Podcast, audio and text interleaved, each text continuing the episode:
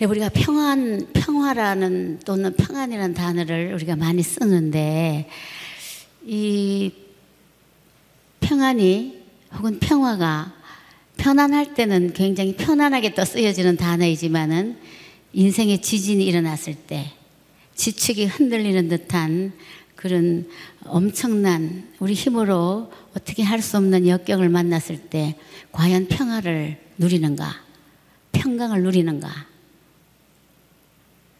저희는 작년 5월 달에 정말 건강검진 중에 정말 너무나 뜻밖의 김영길 장로가 췌장암이라는 진단을 받게 됐어요. 다들 모두 췌장암 그러면 암 중에서도 이렇게 머리를 흔드는 이것은 가장 최악의 진단이라고 할 수가 있죠. 저도 예수님을 구주로 영접하고 천국의 소망도 있고 부활의 그 소망 분명히 있지만은 그 진단을 받았을 때 저는 정말 지진이 나는 지축이 흔들리는 듯한 충격을 받게 됐습니다. 근데 그때 저희 김영길 장로가 공부해서 남주자 하는 책을 원고를 거의 탈고하는 마지막 마무리를 하고 있었어요. 근데 입원해서 정밀 검사하고 진단받고 며칠 있는 동안에 의사 선생님으로부터 그 진단을 받았음에도 불구하고 그냥 컴퓨터에 병실에서 계속 앉아서 그 글을 마무리 작업을 하고 있는 거예요. 아내로서 저는 아니 이 사람이 도대체가 지금 어떤 상황인데 컴퓨터에 앉아 있는가. 그래서 제가 그거 좀 하지 말으라고 그냥 마음을 신경을 좀 끄고 편안하게 가져야 되는데 집에 있을 때도 그 책 때문에 밤낮으로 잠도 잘 주무시지 않고 그야말로 뭘 하나 하면 올인을 하시는 분이니까 하지 말라고 그랬어요. 그래도 그냥 환자복 입고 그냥 앉아 계시는 거예요. 그러면서 자기가 이거 마무리를 해야 된대요. 그래서 제가 뒤에서 보면서 저 책이 유작이 되려고 저러는가. 왜냐면 의사 선생님이 나중에 알고 보니까 환자에게도 말했다고 그러는데 저희 아들과 저에게 6개월 내지 8개월이라는 생존에 대한 가능성을 얘기했거든요. 그런 판국에 제가 평화가 깨어지고 평안이 깨지고 지금 책이 무슨 소용이 있겠어요 하는 마음이 제가 들었던 거죠. 그래서 그 책을 그만 두시라고 그랬더니 그 책을 결국 병실에서 마무리하고 출판사로 원고를 넘겼습니다. 그리고 나올 때는 졸지에 항암 환자가 돼서 이미 항암 주사를 맞고 나왔습니다. 그리고 항암 치료하시는 분은 다 얘기해 또 환자에 따라서 그렇지만 머리가 2주 후부터 빠지기 시작하는데 그 수치 많은 비록 회색 머리지만은 뭐 여기저기 술술술술 빠지기 시작할 때 제 마음의 충격, 놀람, 슬픔 저희는 뭐 그거에 대해서는 얘기를 안 했죠. 2주 조금 지나니 거의 다 빠졌어요. 그래서 제가 여보 당신 투상이 잘생겨서 율브린너 같다고 제가 그렇게 격려를 했습니다. 그리고 책이 이제 출판이 바로 곧 되고 국민일보사에서 전화가 왔어요. 역경의 열매를 연재하자고. 그래서 저희가 1990년대에 역경의 열매 20회를 했기 때문에 했는데 또 할 필요가 있겠느냐 그랬더니 그때까지는 창조과학 사역에 대해서 썼기 때문에 이번에 한동대학에 대해서 좀 연재를 했으면 좋겠다. 그래서 저희가 이런 진단을 받고 항암 치료 중에 있어서 책을 원고를 쓸 수가 없다. 그랬더니 전화하신 기자께서 우리가 쓸 테니까 여러 가지 책들 저서를 보고 쓸 테니까 원고를 우리에게 보내주면은 그냥 프루프 리딩 확인만 하는 읽기만 하면 되겠습니다. 한동대에 대한 이야기를 좀 쓰고 싶다고. 그 사실하고 하나의 영광을 위해서 우리가 뭐 주저할 이유가 없죠. 그런데 첫 번째 원고가 왔을 때 읽으니까 김영길 장로가 마음에 들지 않아 하셨어요. 자기가 쓴 게 아니니까. 그래 스토리는 있지만 그곳에 그 마음과 영혼과 그 성령의 감동이 이제 없다고. 그러면서 본인이 쓰기 시작했습니다. 그 작년 여름에 굉장히 더울 때에 머리는 다 빠진 사람이 또다시 컴퓨터 앞에 앉아서 간증을 쓰기 시작할 때 참 저는 주는 평화, 이 찬송 평강에 대해서 저는 도대체 평강이 다 없어져 버렸어요. 제 믿음의 실력이 보루가 터지기 시작했습니다. 누가 보면 저보고 오늘의 권사로 믿음도 좋고 다 좋은 줄 아는데 실제로는 제가 잠을 못 자고 배가 고픈 줄도 모르겠고, 그리고 저희 남편 김영길 장로가 카이스트에 계실 때는 제가 뭐 출장 다니는데 따라가지 않았죠. 저는 저대로 또 제 삶이 있었으니까. 근데 한동대 온 이후로는 학교가 가난하니까 뭐 비서가 따라다닐 수 있는 여비를 그렇게 여유 있게 쓸 수 없으니까 그냥 제가 늘 비서같이 따라다니고, 그리고 우린 집회도 하고 바늘과 실 가듯이 20여 년을 정말 그림자처럼 둘이 다녔는데, 제가 남편을 보니까 어느 날 이 사람이 나보다 또 내 옆에 사라지겠네. 그러니까 얼굴을 보는, 제 남편을 보는 시선이 제 마음이 달라지는 거죠. 조만간에 이 사람이 내 옆에 없겠구나. 그렇게 잠도 안 오고 음식도 못 먹는 거죠. 그래서 마음에, 우리가 찬양도 불렀습니다. 주님 안에 두려움 없네. 제가 아까도 찬송 부르면서 주님 너무 죄송해요, 미안해요. 제가 주님 안에 있으면서 두려움이 많았거든요. 걱정이 많았거든요. 염려가 많았거든요. 그럼에도 불구하고 우리 이 찬송을 불러야 합니다. 결국 이 찬송을 부르게 하신 하나님, 그때 당신은 입이 바짝바짝 타고 찬송을 부를 수가 없었죠. 그런데 김영길 장로는 계속 컴퓨터에 그 원고를 쓰기 시작하는데, 어느 날 컴퓨터 앞에서 막 확 하더니 소리를 내고 울기 시작하시는 거예요. 소리 내서 우는 성격이 잘 아닙니다. 눈물은 흘릴지언정 찬송 부르다가 목이 메어서 울 때는 있었지만 컴퓨터에 앉아서 뭐 어린아이같이 소리 내고 우시는 거예요. 근데 제가 기억하기로 두 번째 그 소리 내서 우는 날이었었어요. 그 전에 학교가 한참 어려웠을 때, 뭐 교육부로, 국회로, 청와대로, 감사원으로 투서가 막 들어가니까 그 투서에 대한 소명을 쓰라고 하면 그 소명을 쓸 수 있는 사람은 학교의 총장 선생밖에 없어요. 왜냐면 학교 개교 전과 개교 후와 그 후에 고소고발 사건과 이런 걸 쭉 꿰뚫어서 볼 수 있는 사람은 교수님들은 많지 않기 때문에. 그래서 제가 그때만 해도 컴퓨터가 굉장히 서툴했지만 제가 컴퓨터에 앉아있고, 김정길 장로는 조그만한 안정 책상 갖다 놓고 서류를 이만큼 갖다 놓고 94년 개교인가 95년 개교 뭐 이러면서 쭉 언제 무슨 일로 고발, 이건 무혐의, 언제 무슨 일로 하다가 중간쯤 하다가 쓰고 있는 벨이 울렸습니다. 보니까 바깥에 이기복, 저희 학교 그때 교수님이었어요. 지금 목사님이 예고도 없이 마침 방문했어요. 그래서 저희 둘이가 그런 걸 보고, 아유 권사님 비키세요, 제가 할게요. 제가 컴퓨터가 좀 낫습니다, 글 쓰기가.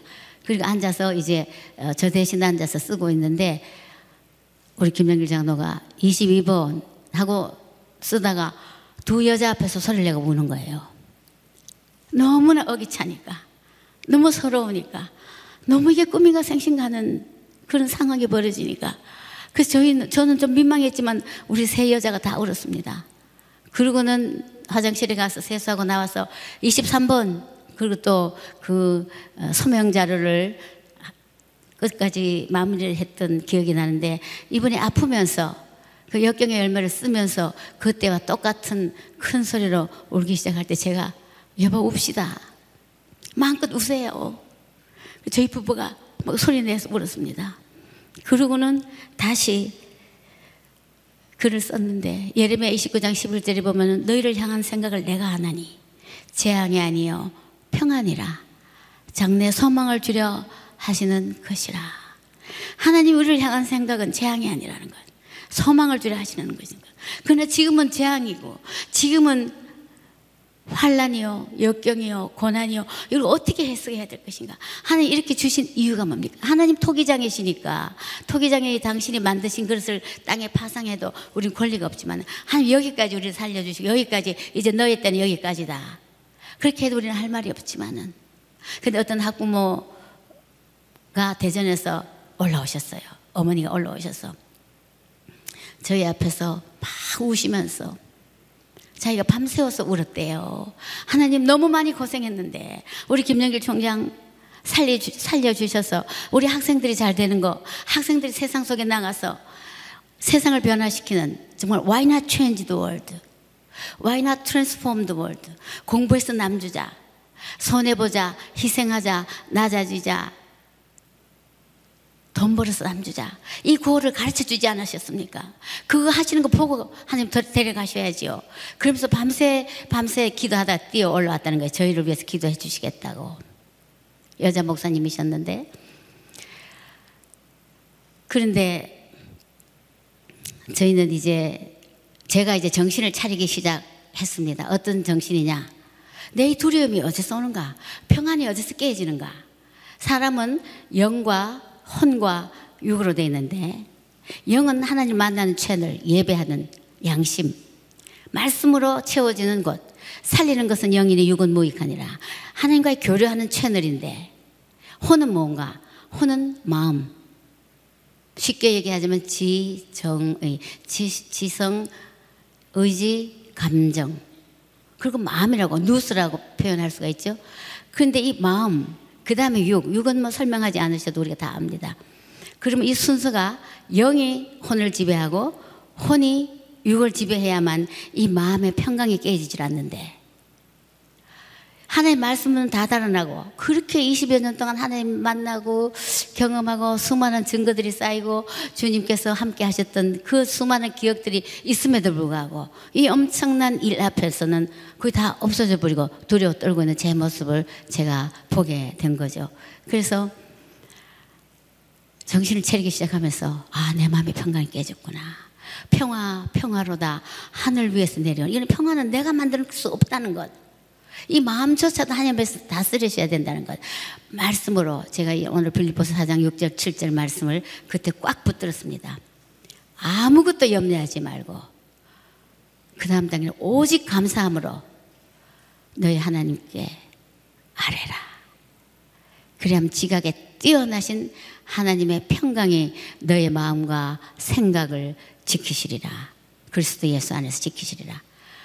여기에 보면 병을 낫겠다는 말씀보다도 아무것도 그 속에는 everything, 저와 여러분이 가지고 있는 모든 기도 제목들이 다 들어있는 거죠. 저희는 한동대학에 있을 때는 핍박과 가난이라는 그것이 이 아무것도 안에 들어가 있었죠. 은퇴하고 나서 1년 반 후에, 2년 채 안 됐을 때 이 질병이라는, 육체의 질병, 과거에 저희가 너무나 가난해서 학교가 돈이 없어서 교직원 월급도 못 나가고 힘들 때 누가 저를 위로하기를, 권사님 돈 없는 게 그래도 차라리 나아요.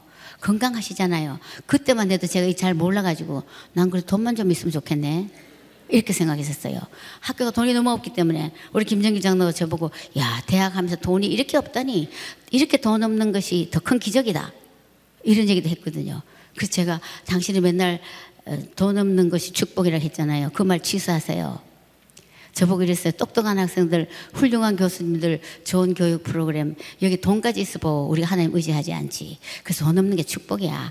돈이 없기 때문에 우리 하나님 의지하는 거잖아. 그 얘기를 늘 했기 때문에 그런 얘기 그만하라고, 취소하라고 제가 그랬었거든요. 그런데 일단 건강이 무너지고 생명의 시한부 인생이 됐을 때는 그 과거는 다 잊어버리고, 그리고 우리 인생이 죽음에 대해서 혐오한다는 것을 제가 알았어요. 요한복음 21장 마지막 절에 보면은 예수님께서 베드로에게, 너는 젊어서 너 마음대로 다녔지만은 늙어서 네가 네 두 팔을 벌리리니 내가 너를 원치 않는 곳으로 내가 데려가리라. 그 뒤에는 베드로가 어떤 죽음으로 올 것을 주님께서 예고하셨다 하는 말씀이 나옵니다. 그렇게 베드로가 두려워가지고 불안해져가지고 옆에 있는 요한 보고, 그럼 저 요한은 어떻게 됩니까? 그랬더니 주님께서, 저 사람을 이 땅에 오래 두든 말든 너는 무슨 상관이 있느냐, 너 날 따르라. 저 그 심정을 너무나 잘 알겠어요. 우리가 아프고 보니까 그 병원의 환자들이나 주변에 아픈 사람, 저 사람 어떻게 된대요 주님? 그걸 묻고 싶은 마음이 있었어요. 그럼 주님이 저한테, 그 무슨 상관이냐, 너는 나만 따르라, 이렇게 말씀하시는 것 같았어요. 근데 아무것도 염려하지 말고, 이 크리티컬한 치명적인 질병도 이 안에 포함되어 있다는 것, 그리고 이걸 감사하라는 것, 감사함을 아뢰라고 해서 그냥 아뢰는 게 아니라 감사는 두려움을 쫓아낸다는 것을 제가 체험을 했습니다. 이 질병조차도 감사하는 마음을 주님께서 주시기 시작했어요.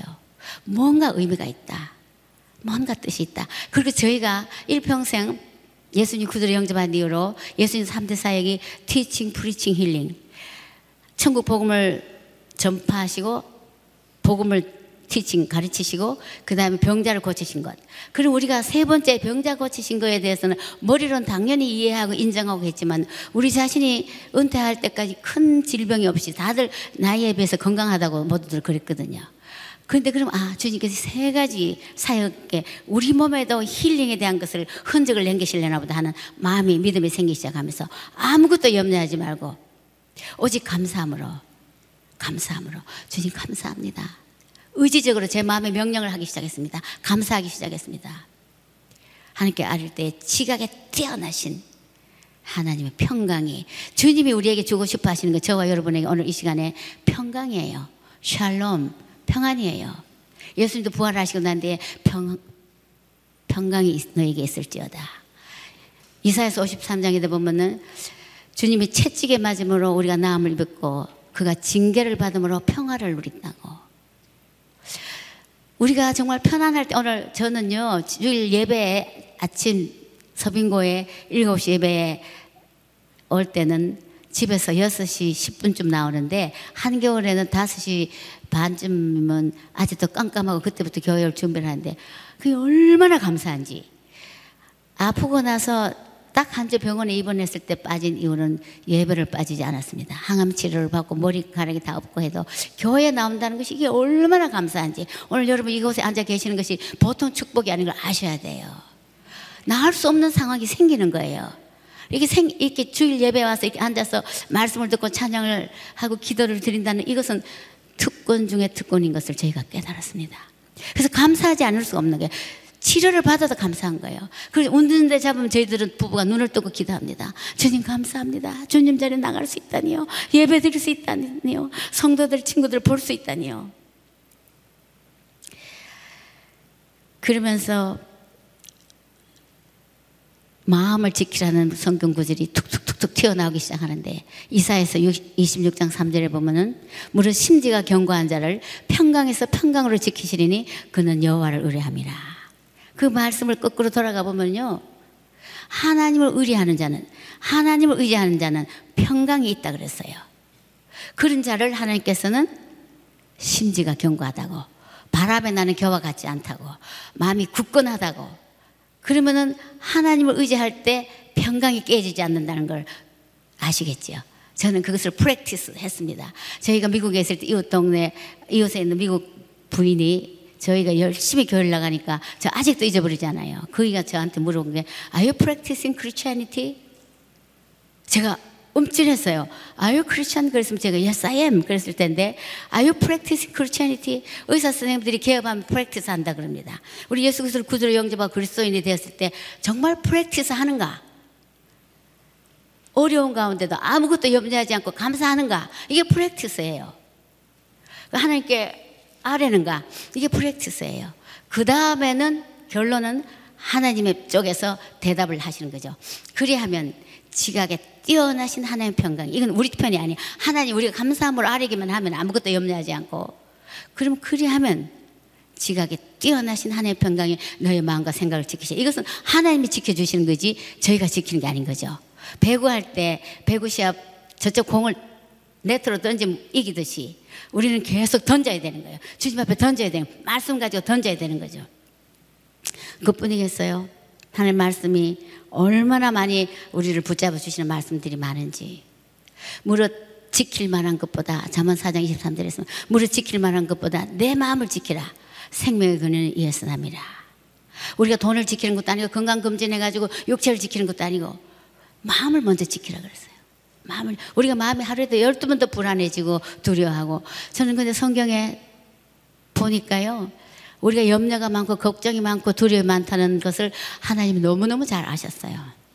창세기서부터 계시록까지 그런 눈으로 보기 시작하니까 사랑의 주님, 사랑의 메시지가 막 튀어나오는 거예요. 아담이 범죄한 이후로, 에덴에서 쫓겨난 이후로 원죄로 지목된 것이 두려움, 불안, 염려. 에덴을 잃어버린 거죠. 딜라이트란 뜻이 기쁨이란 뜻이죠. 에덴이 기쁨을 잃어버린, 기쁨 대신에 불안, 두려움, 찰나적인 기쁨은 있지만 조금만 무슨 일이 있으면 두려워하고 염려하고. 그래서 아담도 두려워서 숨어버린 거죠.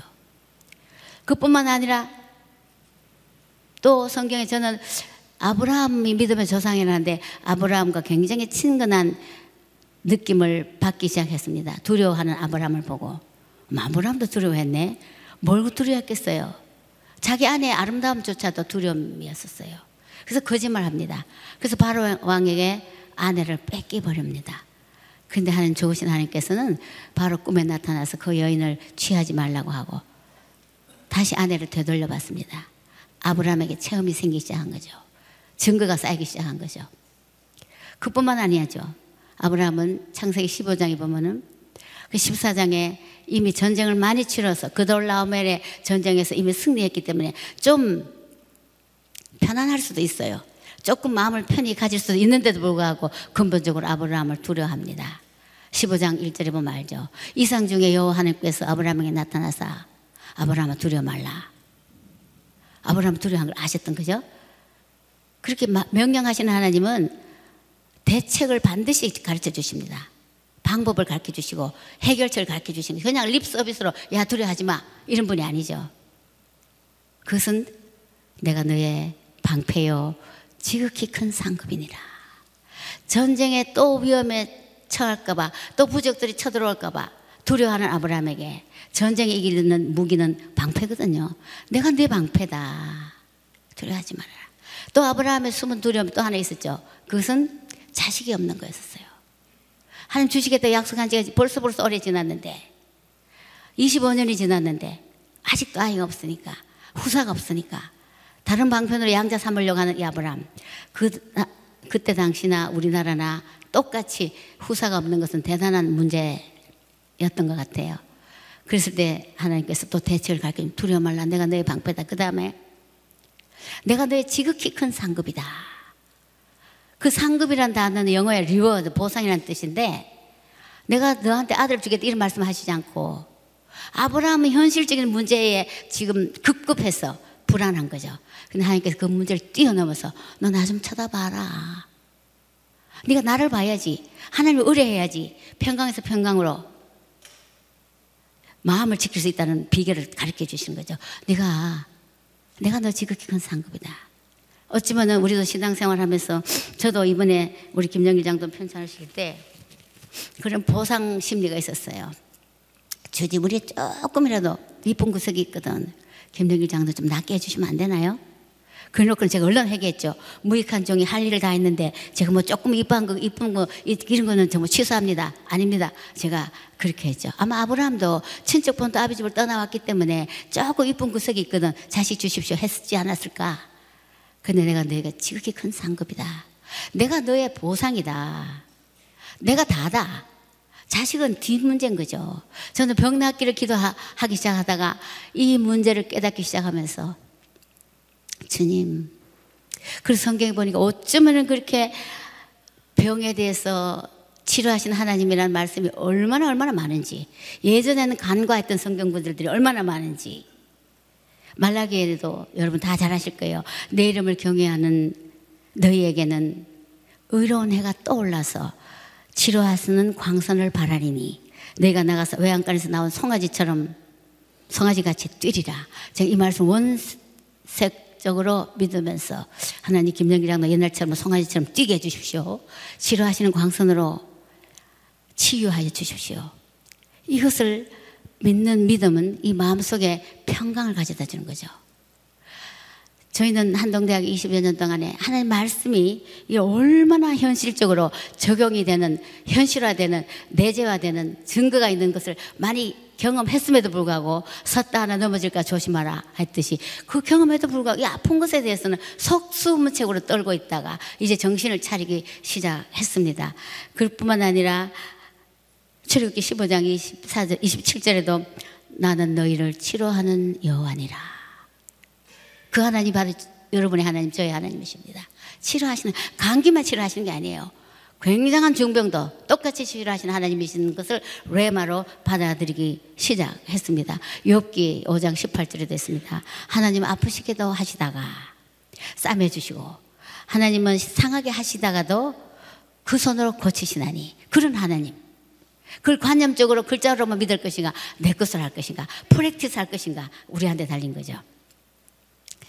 그래서 이 평강은 감사하면서 출발한다는 것을 깨닫기 시작했고, 아까 빌립보서 4장 6절 말씀에, 그래서 상황은 변하지 않을 수가 있어요. 저희는 치료하면서 처음에는 치료가 잘 안 됐고 약도 바꾸기도 했고, 그리고 뭐 정말 영락없는 환자로서 그냥 축 처져 누워 계시기도 했고, 그런데 하나님 어떻게 일하시는가, 이제 그 일을 좀 얘기하려고 합니다.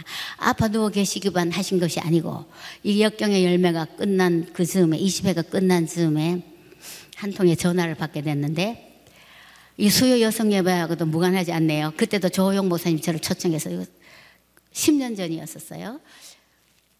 그때로 얘기가 그슬로 올라갑니다. 어떤 전화를 받게 되면, 학교에서 우리가 오랫동안 기도해 왔던 땅이 팔렸는데, 그 땅이 기쁜 소식인 거죠. 그럼 그 땅은 그 10년 전에 제가 이 자리에서 권리포기라는 제목으로 말씀을 간증을 한 적이 있습니다. 그 모세가 가시떨기 나무 아래서 여호와 하나님께서 내가 선 곳은 거룩한 곳이니 내 신을 벗어라, 그 말씀을 가지고, 우리는 하나님의 사람들은 때때로 권리포기를 해야 된다, 신발을 벗어야 된다. 바로궁에서 자랐던 모세는 신발 벗는 의미를 너무나 잘 알았다. 왕자로 살았기 때문에 왕자는 신발 벗지 않죠. 노예나 종들은 맨발로 다녔기 때문에 하나님께서 모세에게 넌 더 이상 이제 왕자가 아니다, 이제 나의 종이 되라, 신발 벗어야 된다. 우리도 하나님의 사람 거듭나고 구원의 확신 가지고 사역으로 한동대학에 있으면서 얼마나 많이 권리 포기를 하나님 하게 하셨는지, 명예도 포기하게 하셨고 뭐 평판도 포기하게 하셨고, 그래서 우리가 벗은 게 아니에요. 포기한 게 아니라 그렇게 하게 하셨어요. 저는 신발 벗은 줄 알았는데 어느 틈에 또 다시 신발을 줍고 거꾸로 신고 또 따라가는 제 모습을 제가 수도 없이 저 자신을 보았습니다. 벗지를 못한 저 자신을 하나님께서 벗기시는 하나님을 저희는 목격을 했죠. 그래서 그때 그 간증을 하면서 했는데, 그 다음날 저희 집에 누가 찾아왔습니다. 그 수요 예배에 참석했던 한 자매가 찾아와서 어제 밤새 잠을 못 잤다는 거예요. 성령께서 마음을 너무나 깨우고서 잠을 못 자고, 그러면서 너도 권리 포기해라. 너한테는 땅 하나 있는 거, 대구 있는 땅, 그 땅을 포기해라. 한동대학에 기증해라. 그래서 찾아온 거예요. 그런데 그 찾아온 사람이 제 육촌 동생이에요. 그런데 그 동생이 몇 년 전에 남편과 사별을 했거든요. 그래서 전 성령께서 그렇게 했다는데 그 말을 무시하고, 제 동생이 혼자 있는데 그걸 갖고 왔다는데 놀래가지고, 야, 너 그래도 되니? 이게 육친이 더 가까운 거예요. 그 돈 기증하지 말라는 뜻이 담겨 있는 거죠. 그랬더니, 언니, 하나님께서 이렇게 분명하게도 확실하게 말씀하시기 때문에 나 순종해야 됩니다.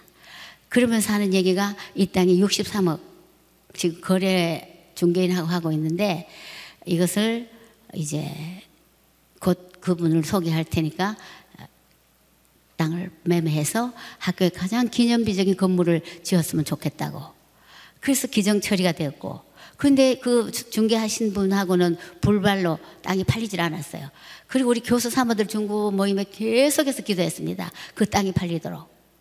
10년 동안 가까이, 8년 가까이 땅이 팔리지 않고 저희는 은퇴하게 됐고, 아, 우리 때 이걸 안 하시나 보다, 그런 생각을 했는데, 그 역경의 열매 끝나고 모습은 너무나 처참한 모습으로 있는 그런 상황 속에 연락이 오기를 그 땅이 73억 5천에 매매가 되었고 현금이 다 들어왔다고. 저희는 김영길 장로가 지금 그렇게 열심히 뛰어다니는 사람이 환자로서 꼼짝 못하는 상황 속에 책도 마무리하게 하시고 역경의 열매도 쓰게 하시고 땅도 팔리게 하시는 그 하나님을 보면서, 아, 이건 정말 이때까지 20년도 우리가 한 것이 아니고 하나님이 하신 거 다시 한번 재확인시켜 주시는구나. 건강하다고 일을 하게 하시는 것이 아니고 몸이 약해도 하시는구나. 그리고 그걸 가지고 지금 설계도 끝나고 곧 건물이 하나 섭니다. 한동대 생기고 현금이 확보돼갖고 건물 짓는 건 이것이 최초입니다. 맨날 외상으로 짓고 빚으로 짓고 그 때문에 이자 갚아 나가고 하다가 결국 나중에 감옥까지 갔거든요, 김영길 장로. 제가 그때 그런 일 때문에 감옥 갔다 오고 2001년 얘기입니다. 그래서 저 대구 여기서 김진홍 목사님을 만났더니 김진홍 목사님이 저희 학부모신데 요새 학교 어떻냐고 물으셔요. 그래서 아니 지금 돈이 없는데 김영길 총장 또 기숙사를 또 짓는데요. 이러다가 또 감옥 가는 거 아닌가 모르겠습니다. 그랬더니 그 목사님 특유의 느릿느릿한 손으로 뭐 김 총장 감옥 길 터놨으니까 한 번 갔다 왔으니까 또 가도 되지요 뭐 이러시는 거예요. 그래서 목사님 그런 말씀 하시면 안 되죠? 제가 그렇게 얘기를 했는데 이 현금이 확보되고 건물을 지을 수 있다는 것이 이게 얼마나 정말 신나는 일이며 하나님 하신 일이 너무나 놀라워가지고 그럼 어떻게 하게 되냐 73억 5천대 김영장도 이런 얘기하는 거예요. 한 60억으로 건물을 짓고 하드웨어를 짓고 무슨 건물을 짓냐 하면은 우리 학교는 개교 이후로 지금까지 60여 개국의 나라의 학생들을 개발도상국 나라 학생들을 불러다가 장학금으로 공부를 시키고 가고 교육과 선교를 해왔습니다. 그래서 저 아프리카의 케냐, 말라위, 로완다, 그다음 구소련권의 우즈베키스탄, 카자흐스탄, 몽골, 아제르바이잔, 또 남미 60여 개국의 학생들이 유학을 왔기 때문에 그 센터를 짓는 것이 꿈이었었어요. 그래서 그 UNAI라 UN에서 저희 학교를 UN 아카데믹 임팩트 주간 대학으로 했기 때문에 그 건물을 짓는 것이 김영길 장로가 소원이었는데 그 건물을 짓려고 이제 늘 계획을 해왔는 거니까 그 저보고 그 60억만 짓고 13억 5천원 소프트웨어 개발하는데 쓰면 좋겠는데 누가 또 한 1, 20억만 누가 기증해주면 좋은데 그래서 제가 보니까 우리 김영길 장로 머리카락 하나도 없고 나가지도 않고 집에서 쉬는 시간이 많은데 누가 기증을 하겠어요. 그래서 제가 여보 그 액수만큼만 하는 거지 조금밖에 하는 거예요. 그런데 제 머릿속에 탁 떠올랐던 거지. 그때가 8월 말쯤 됐는데 3월 달에 저희가 호치민 아프기 전이었죠. 호치민에 갔을 때 저희 학생들이 NIBC Not I But Christ 라는 이름의 건설 회사를 가지고 있습니다. 한동 엔지니어링 컨스트럭션이라는 이름으로 그 그룹 이름은 NIBC 갈라디아서 2장 20절 내가 그리스도와 함께 십자가에 못 박혔나니 그런 적 이제는 내가 산 것이 아니오 내 안에 그리스도께서 사신 것이라 이제 내가 육체 가운데 사는 것은 나를 사랑하사 나를 위하여 자기 몸을 버리신 하나님의 아들을 믿는 믿음 가운데 사는 것이라 이것이 이 회사의 캐치프레이즈예요 모토로 그래서 간단하게 NIBC 근데 저희가 3월달에 갔는데 이 학생들이 한 가족까지 하면 50명 직원들 30명 다 한동인들이죠. 그럼 어떻게 해서 그 회사를 차리게 됐는가 이제 얘기를 더 자세히 원래 알았지만은 그 학생들이 아우리치 저희 학교는 학교 다닐 때 늘 아우리치를 갑니다. 한 학기에 혹은 한 번 갔다 올 수도 있고 2년에 한 번 갔다 올 수도 있고 아우리치가 아주 보편화되어 있어요.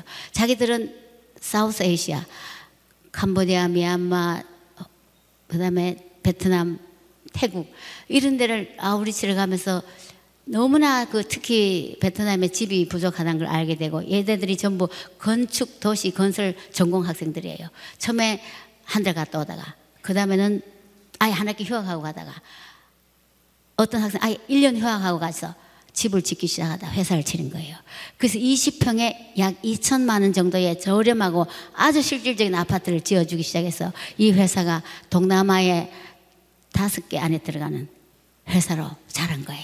그래서 저희가 그걸 보러 간 거예요. 저희 보고 와달라 해도 못 갔다가 마침 갔더니 얘네들이 얼마나 검소하게 사는지 얼마나 정말 고생하는지 그리고 그걸로 끝나지 않고 CN립에 유치원 3개 초등학교 하나 2년제 대학을 세우고 거기에 또 20여 명이 있고 가족 아이들까지 해서 제가 너무나 감동이 돼서 야 니네들 어떻게 이렇게 살 수 있니 얘네들이 서울의 유수한 기업에 건설회사에 있다가 속속 합류한 전부 다 간 게 처음에 한 명이 갔다가 두 명이 갔다가 다섯 명이 갔다가 속속 합류하는 게 동경에 설계사무소에 있다가 오기도 하고 현대건설에 있다 오기도 하고 제가 너희들 어떻게 해서 이렇게 할 수 있니 그랬더니 간단하게 대답해요.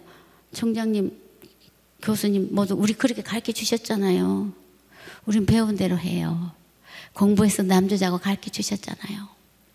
자기들은 아주 최저의 월급으로 살면서 그거 갖고 또 포켓머니를 또 내기도 하고 너무나 멋진 청년들을 저희가 봤습니다. 많은 해외여행을 다녔지만은 정말 가슴 벅찬 하나님의 청년들을 보고 왔기 때문에 제가 남편에게 여보 걔네들 보고 좀 지으라 하면 안 될까요? 걔네들 보고 한 60억으로 되는 건물, 걔네들은 자기들이 졸업한 학교니까. 그랬더니 대답 안 하고 방으로 쑥 들어가더라고요. 그래서 뭐 내 말이 마음에 안 들었나 보다. 한 10분 있다 나오더니 그거 너무 좋은 생각이야. 하나님 자기 아버지한테 물어봤나 봐요. 그래가지고 그 학생들하고 연결이 되고, 이 학생들은 청장님, 사모님, 우리가 그 동산에서 먹주티 시간에 풀도 뽑고 감자밭도 무덕 심었던 그 언덕에 이거 웬 축복입니까? 그럼 설계가 이미 끝났고, 그리고 이제 착공식을 했고, 이제 그 학생들이 정정당당하게 여러 회사들하고 이제 경합이 붙어서 뽑히면은 가장 저렴하게 하니까 우리는 뽑히려 기도하고 있어요. 그런데 제가 물었죠. 그 돈이 더 들 텐데 어떡할 건데? 그랬더니 더 드는 건 저희가 책임집니다. 저희가 이제 컸잖아요. 우리가 목요회 위에서 이렇게 할 만하죠.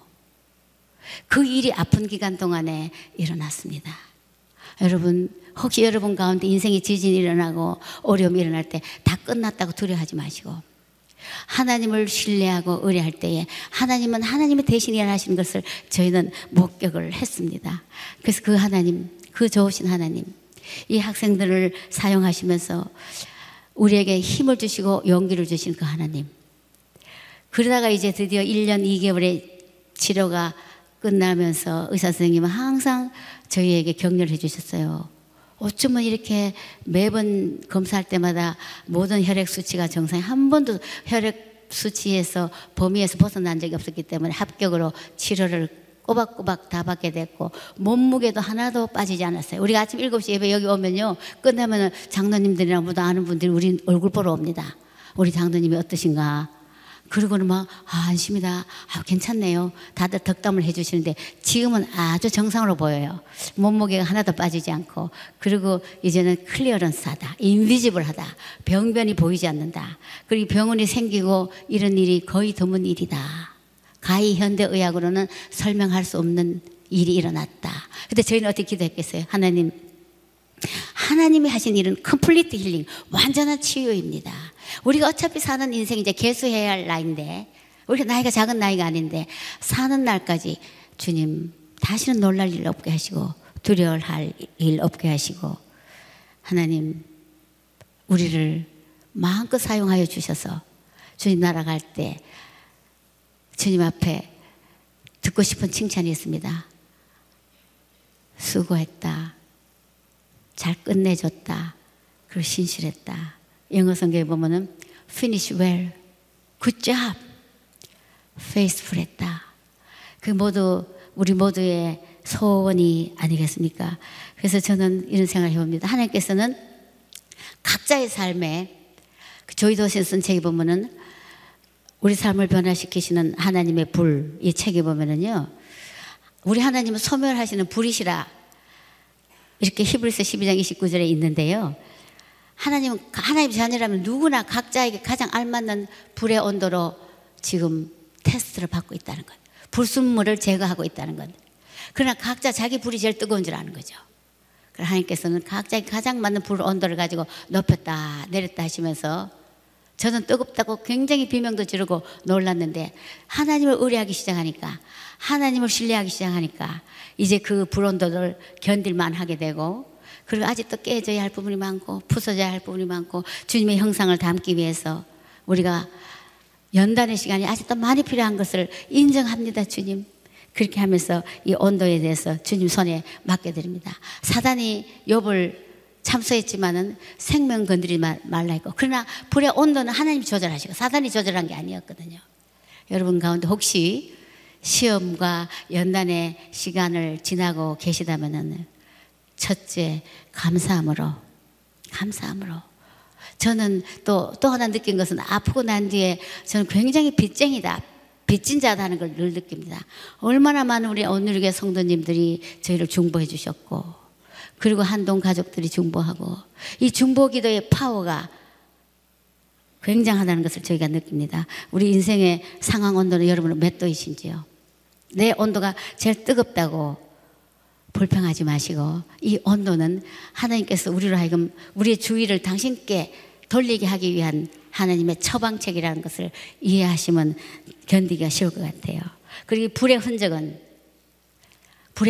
아픔의 흔적은, 치유의 흔적은 하나님의 끝없는 자비를 상기시키시는 기념비라고 생각합니다. 우리 누구에게나 이 기념비가 다 있어요. 그리고 결국 하나님께서 저와 여러분을 향하신 그 계획과 섭리를 이루어가는 과정이요, 도구라고 생각합니다. 그래서 우리가 이런 어려움을 견딜 때 가장 쉬운 또 하나의 팁은, 저는 이런 생각을 합니다. 한동대 총장으로 계실 때도 저는 우리 부부가 늘 오늘이 영원한 것처럼 담대하게, 오늘이 마지막인 것처럼 담대하게, 또 오늘이 영원한 것처럼 성실하게. 너무 힘드니까 사람을 두려워하랴 하나님을 두려워하랴, 이 기로에 섰을 때가 참 많았거든요. 그때마다 오늘 총장직 그만두는 걸로 치고 담대하자, 그리고 오늘이 영원한 것처럼 성실하자. 그 다음에 제가 가끔가다 이 치마를 잡아 당깁니다. 지나갈 거야, 이거. 천국 가면 뭔 짓만도 못할 거야. 왜 치마를 당기냐면 이렇게 해야 저 자신한테 또 약간의 이제 확인이 되니까. 근데 한 번은 포항에, 공항에 제가 비행기 타러 나왔는데 또 지역신문 이만큼 쌓여있는데 김영길 장로가 일면에 막 얼굴도 아주 험상궂은 사진이 나와있고, 학교 한동대 미래 흔들흔들, 뭐 안갯빛 오리무중, 뭐 굉장히 나쁜 기사가 났어요. 제가 그거 보는 순간 또 깜짝 놀래가지고 제가 또 치마를 당기면서 지나갈 거야, 천국 가면 먼저만 못할 거야, 저 지방신문 많이 읽지도 않을 거고 읽은들 다 기억도 못하겠지. 그리고 치마를 싹 잡아 당기는 순간 뒤에 버튼, 지퍼 버튼이 있고 그 단추를 잠가야 되는데 안 잠그고 급히 공항에 나가 치마가 그냥 여기까지 좀 내려온 거예요. 너무 놀래가지고 올리고 돌아보니까 다행히 저를 본 사람이 없었습니다. 얼마나 힘들었으면 저 나름대로, 여러분도 혹시 힘든 시간이 있으시거든, 고난의 과정을 겪으신 주님과 두 사람만 아는 그런 거 하나 만들어 보세요. 주님, 지나가는 거죠. 아플 때도 마찬가지. 우리 어차피 천국 갈 인생이 한번 태어나야만 국적이 있다는, 제가 어느 목사님 얘기를 들었습니다. 우리 그리스도 안에서 거듭났습니다.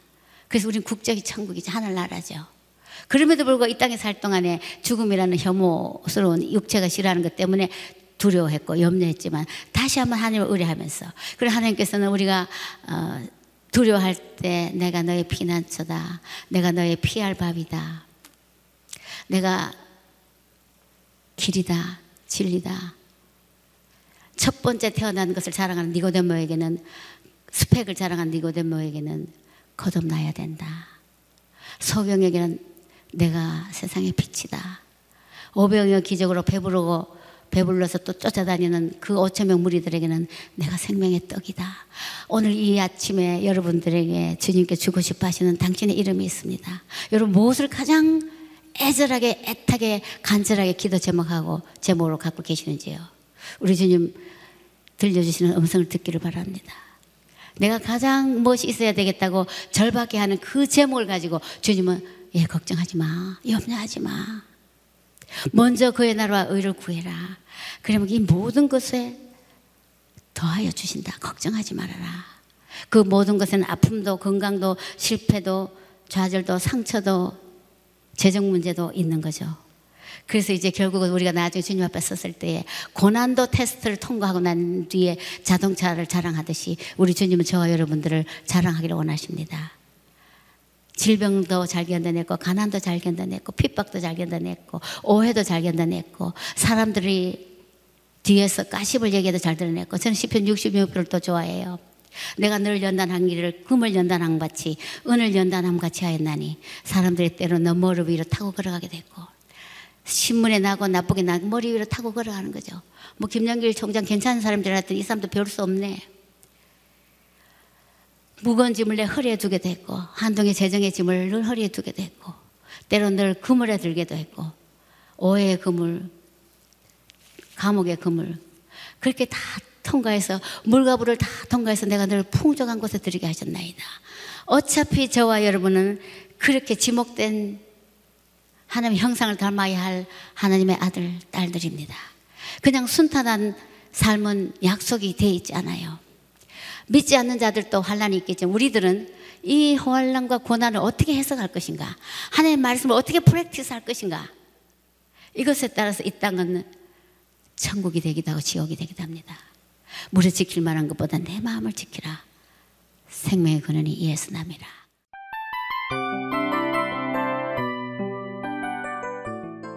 이 프로그램은 청취자 여러분의 소중한 후원으로 제작됩니다.